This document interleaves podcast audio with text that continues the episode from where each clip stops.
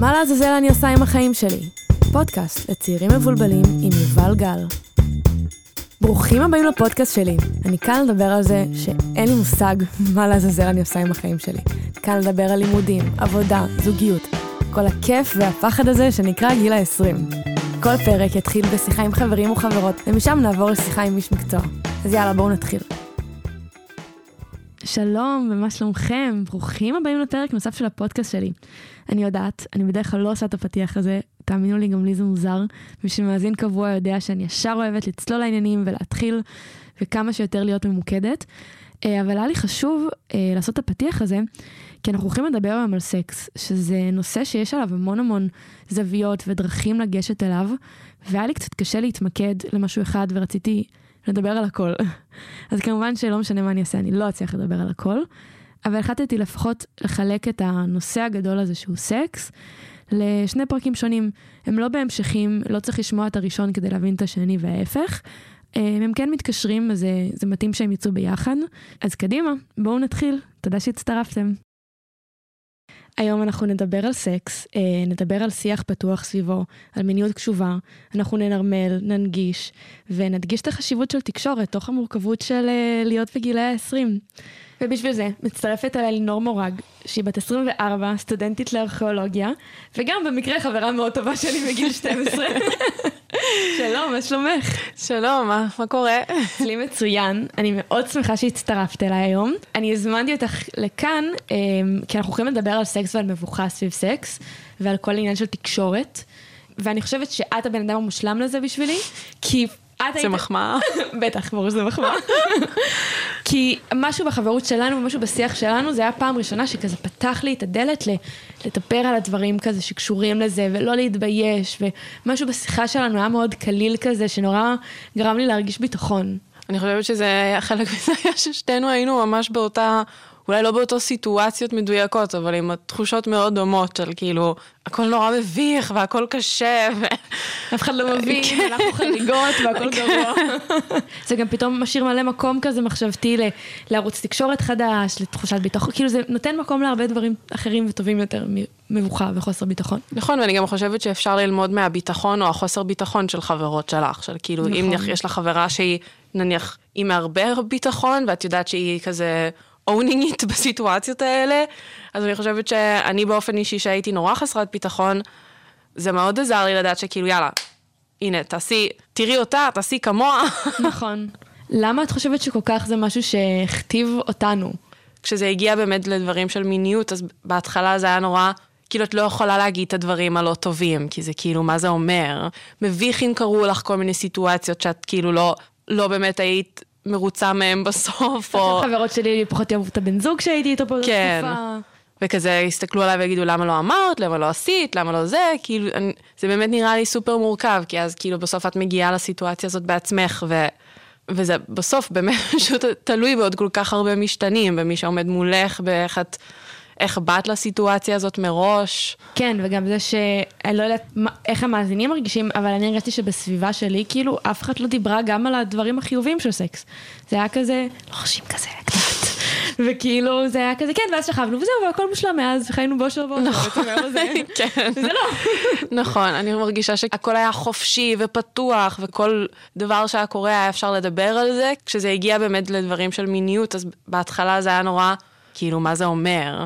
אמ, ומכאן אני רוצה שנדבר על העניין של אותנו כנשים, כאילו, טוב, אני לא רוצה לצאת בהכללות, אני אומר, אצלי כאישה, ואני אכליל את עצמי גם עלייך, מוזמנת, כן. לימדו אותי כל החיים להגיד לא. הם לימדו אותי כאילו כל הזמן, אה, תציבי את הגבולות, תגידי מתי לא מתאים לך, תעשי ככה, יש, יש קצב לכל דבר. ומה אני אמורה לעשות ברגע שאני כן רוצה? איך אני אומרת כן? איך אני יודעת בכלל מה זה הכן הזה? אני עם חבר שלי איזה חמש שנים, והוא כאילו הראשון שעשיתי איתו בערך הכל, ואני מרגישה שבאמת בהתחלה... מול עצמי, היה לי נורא קשה להתמודד עם, עם הדברים שקורים, לא כי לא רציתי, אבל כמו בגלל שיש איזו אווירה של כזה, אם את עושה א', ב', ג', בקצב הזה והזה, אז זה הופך אותך לכאילו במרכאות כבר בשלב הזה והזה, אז מה זה אומר עליי? אז כן, אני באמת חושבת שזה בדיוק נובע ממה שאת אומרת, שיש כאילו נורא את הכפל הזה כל הזמן. ויש את הלחץ הזה של הציפיות החברתיות של כל צד, גורם בסוף כזה, אבל מה בסופו של דבר אתה רוצה בסיטואציה, ומה את רוצה, ומה אתם רוצים ביחד. כן, ממש. שזה ממש חשוב כאילו להמשיך להבין מול עצמך, כי אז כשנגיע לסיטואציה שהיא 100% ביחד, יהיה לי באמת יותר קל, בין אם זה במילים, בין אם זה בתקשורת שהיא ללא מילים, להבהיר מה אני רוצה, בלי להתחיל להיכנס לכל מיני מחשבות של כזה, אבל, אמר, אבל ניסיתי נכון. להבהיר לו, וניסיתי לרמוז, אבל ניסיתי זה. דווקא מתוך זה שאני, מרגיש, שאני בזוגיות מאוד ארוכה, אני כמו, זה לא, לא, במרכאות לא תרגלתי את זה, ואני מרגישה שבשבילי לבוא עכשיו ולגלות עם עצמי דברים חדשים, זה, זה נהיה קצת חסום בחזרה. תמיד עובר לי בראש את השיר של אה, אלעלי, מאמי, אני לא יודעת מה זה. אז אני לא יודעת מה אני רוצה, לא מה הוא רוצה. בדיוק, גם ככה אני מרגישה. ואז, ואז לכי, לכי בכלל תגידי לבן אדם השני, כאילו, אתה יכול בבקשה... נכון. אין, אני לא נכון. יודעת. יש חשיבות מאוד מאוד גדולה לתקשורת, אני חושבת שגם בתוך זוגיות או בתוך קשרים, לאו דווקא אם הם זוגיות אה, ממש כזה פופר, חבר וחברה, יש שני סוגים של תקשורת, יש את התקשורת שהיא בחיים, בבין לבין, אבל תקשורת מינית זו תקשורת רגישה יותר, עדינה יותר, שיש גם הרבה מורכבויות ומטענים שסוחבים. נכון, אני גם חושבת ש... שזה משהו שצריך להמשיך לקרות, גם אם את עם מישהו, גם אם זה לקצר, גם אם זה לטווח ארוך. נורא חשוב להרגיש בנוח לדבר על זה עם חברות, עם הבן זוג ברור, אבל אני אומרת, אבל אני חושבת שצריך את המעגל הנוסף הזה מעבר ל, נכון. לבן זוג, בין אם הוא הכי קשוב בעולם, וזה לא, אין לזה שום קשר לזה. אה, וכן, להבין שאנחנו קודם כל, כאילו אנחנו, כל אחת uh, לעצמה, או כל אחד. שוכחת שגם בנים, סליחה. כן, זה, אמנם אנחנו מדברות בלשון נקבה, כן. אבל אנחנו גם מדברות על הדברים. נכנסנו להתקף צחוק, אז אנחנו נעצור כאן. תודה רבה ללינור מורג, על הפתיחות ועל הכנות והרגישות. תודה רבה. ביי, להתראות. ביי ביי. אז יושבת איתי כאן נרקיס אלון, שהיא יזמית חברתית ויוצרת תוכן. היא מחברת הספר של אישה חיה, אה, ויש לה פודקאסט, והיא גם מנהלת את הקהילה, שהם נקראים משחקות באש. והיא מתעסקת במיניות, מגדר ויחסים. ובנוסף לכל זה, היא גם הקימה את W, שזאת רשת לנשים יזמיות, אה, ואישה עסוקה. כן. אז תודה שפינית זמן. תודה שהזמנת, הכי כיף להיות פה. אה, אני ממש מתרגשת לדבר על סקס. זה קצת מביך אותי, אני חייבת להודות. כאילו, זה גם מתחבר לנושאים של הפרק שלנו, אה, כי זה נושא שקשה לדבר עליו עוד בגיל כזה צעיר. Mm. אה, זה קטע שאת קוראת לזה סקס, כי עבורי סקס מייצג, אה, את יודעת שעושים חדירה, למרות שזה לאו דווקא חייב לייצג את זה, ובגלל זה בדרך כלל אני אומרת מיניות, כי מיניות יש, זה משהו רחב יותר שקשור ל... את יודעת, כל היחסים שלנו עם הגוף שלנו, במיטה, עם עצמנו וכולי. אבל אני זורמת איתך. אני גם זורמת איתך. כן. אמ, אז אני רוצה שנתחיל ולהתייחס לספר שלך. אה, שקראתי אותו לקראת ההקלטה שלנו, ו... ש... רק נגיד בקצרה, הספר בעצם מספר את הסיפור האישי שלי, שהייתי בעצם אה, אה, נערה, אישה צעירה שלא מצליחה ליהנות ממין בכלל, כאילו תמיד במערכות יחסים שהיו לי, היה לי שם אתגרים ובעיות. ובאיזשהו שלב חשבתי שזה ככה פשוט כולם, ובאיזשהו שלב גיליתי שזה לא חייב להיות ככה. הרבה בנות שאני מכירה הרגישו אותו דבר, אבל ש, שיכול להיות גם אחרת, ואז אני משתפת בספר בעצם את מה עשיתי. כדי לשנות את זה ולהתחבר למיניות שלי ולהצליח להיות עם מיניות בריאה ולהכיר מה זה עונג בכלל ודברים כאלה. אז הספר בעצם משתף את כל המסע הזה, כאילו, ומה שכרוך בו. כן, באומץ רב, ממש. כן, הוא מאוד חשוף, זה לא ספר עזרה עצמית, זה סיפור. כן, כן. בגלל זה גם נורא התחברתי אליו, כאילו זה פשוט לשמוע מהנקודת מבט שלך, אבל אמרת הרבה דברים שאפשר להתחבר אליהם, כזה התייחסת לכל מיני סיטואציות שמצאתי את עצמי מרגישה אותם, אז uh, אני חושבת שהיה לי מאוד משמעותי לקרוא את הספר הזה. אה, כי דיברת הרבה על המבוכה של ההתחלה, על הקיפאון שיש כשאת כאילו בפעמים הראשונות בסיטואציות, על משהו בי פגום, שזה לא נכון. כן, וזה, ואיפה זה, אפשר לשאול איפה זה פוגש אותך? כן. אמ, הדברים שאמרתי, כאילו אני מרגישה שבגיל כזה צעיר, שאת בתחילת הדרך, ואני לא מרגישה שבאמת קיבלתי חינוך מיני של מעבר לאיך אה, שמים טומפון ולהשתמש כן. באמצעי מניעה, לא לימדו אותי את כל התקשורת ואת כל כל מה שקורה כאילו בין לבין, על איך מדברים, איך זה אמור להרגיש, על ההדדיות של הסיטואציה, ושדבר ראשון מיניות זה משהו שהוא שלי. אחרי זה זה של הפרטנר או מי שזה לא יהיה, וזה משהו שמאוד חיזק לי את זה של אני מרגישה שזה לא היה כל כך נוכח בחיים שלי. אז בעצם החוויה שלך כשאת, אה, או של חברות שלך, שאת נמצאת באינטימיות עם אה, בחור, אז, אז זו חוויה שאת מרגישה שהיא מין כזה חוסר התמצאות לרוב האנשים בגיל שלך? אני חושבת שהחוסר התמצאות הוא בעיקר במה אפשר לומר, איך אפשר לבטא את הרגשות שלי. כאילו אני חושבת שגם כל אחד מגיע כזה עם המגננות שלו ועם הלחץ והחוסר ביטחון. שאת כל כך כאילו בתוך זה, שאת כבר לא יודעת איך לומר את הצד, לצד השני, וגם אולי את לא כל כך תצליחי לראות את הצד השני, כי את כבר, הראש כן, שלך סביב עצמך. אז אחד הדברים שאני משתפת בספר זה שאני זוכרת שהחוויה המינית הראשונה שלי הייתה, אה, זה לא היה יחסי מין, זה היה כאילו בכלל חוויה של גבר נוגע בי, אוקיי? זה היה כשהייתי בת 15. ואני הייתי ממש ממש מאוהבת במדריך שהיה לי בצופים שנה לפני זה, כשהייתי בכיתה ח', אז בכיתה ט' פתאום הוא כזה התחיל להתייחס אליי, והיה את המחנה קיץ, הוא הזמין אותי לארסל שלו, ואני הייתי בשוק, אוקיי? זה כאילו, תדמייני ש...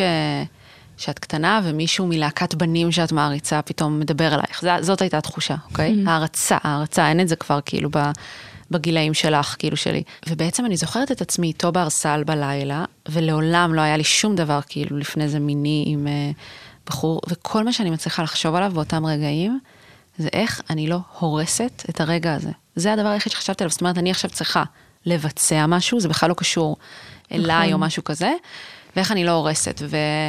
והדבר היחיד שיכלתי, ידעתי לעשות אז, זה פשוט לא לזוז. כי לא בגלל שבהכרח הייתי באיזה טראומה או הרגשתי, הרבה פעמים שאנחנו מדברות על קיפאון, אנחנו רגילות לקשר את זה לתקיפה מינית, אבל לא רק. זאת אומרת, לא רציתי לזוז, כי מבחינתי כל תזוזה שלי הייתה אומרת טעות או משהו שאני יכולה להפסיד. אני כל כך זוכרת שבאותם רגעים, מה יעשה לי טוב, מה יעשה לי עונג, איזה קצב אני רוצה לזוז, זה היה לא רלוונטי. אחרי כמה שנים, נגיד שהייתי בגיל 24, שזה היה בערך בגיל שהחלטתי לעשות שינוי, אוקיי? Mm-hmm. בערך בגיל שלך, זה היה הגיל שיצאנו למסע הזה, אני והבן זוג שלי, שהיום הוא גם בעלי.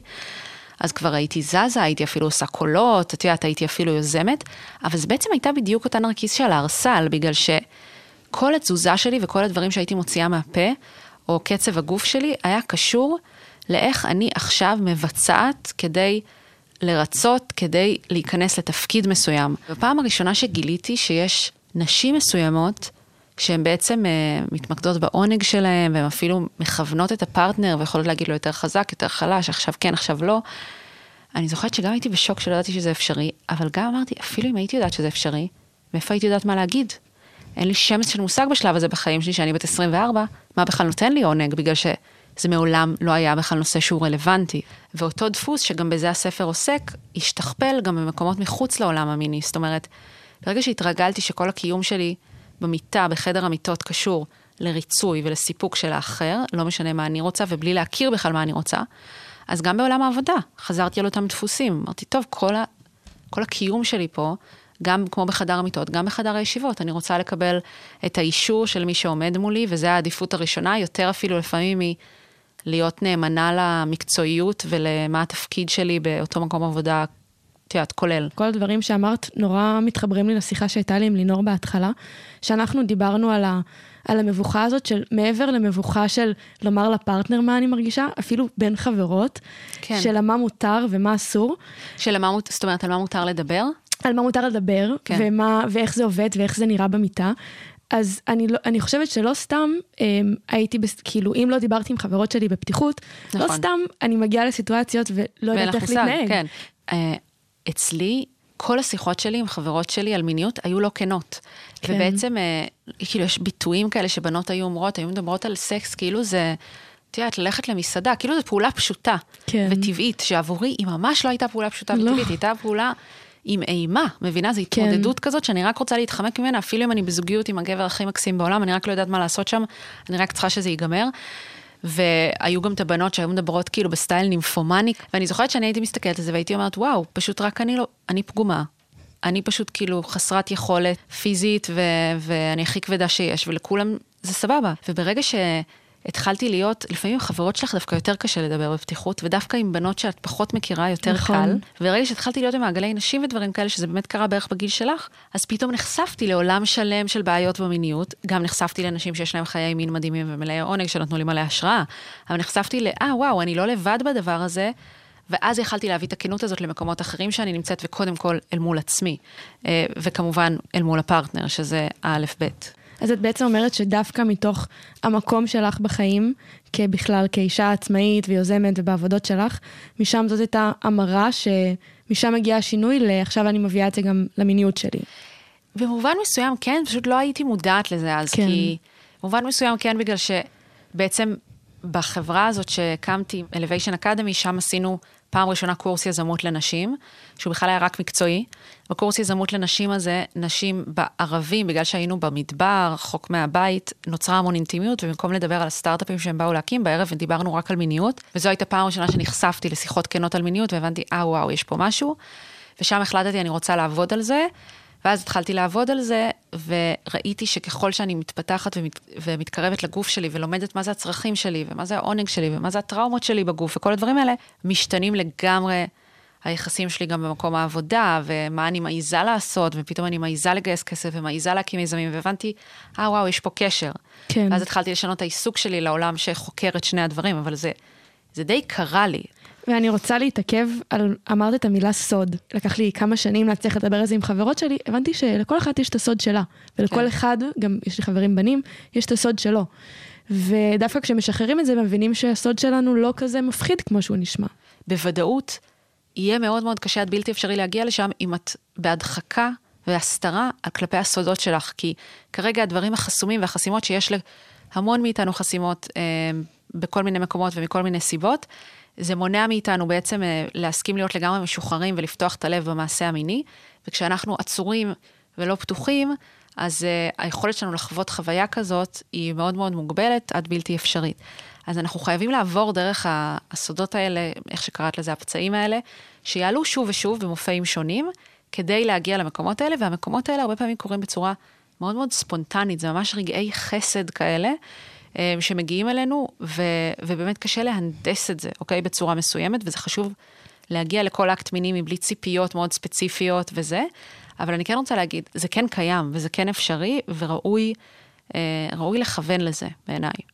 אני ממש שמחה מהמסר שאת מעבירה. אני ממש מציעה, תצטרפו לקבוצה משחקות באש, זה לא עולה כסף, כל מה שאתם צריכים, תחפשו בפייסבוק משחקות באש.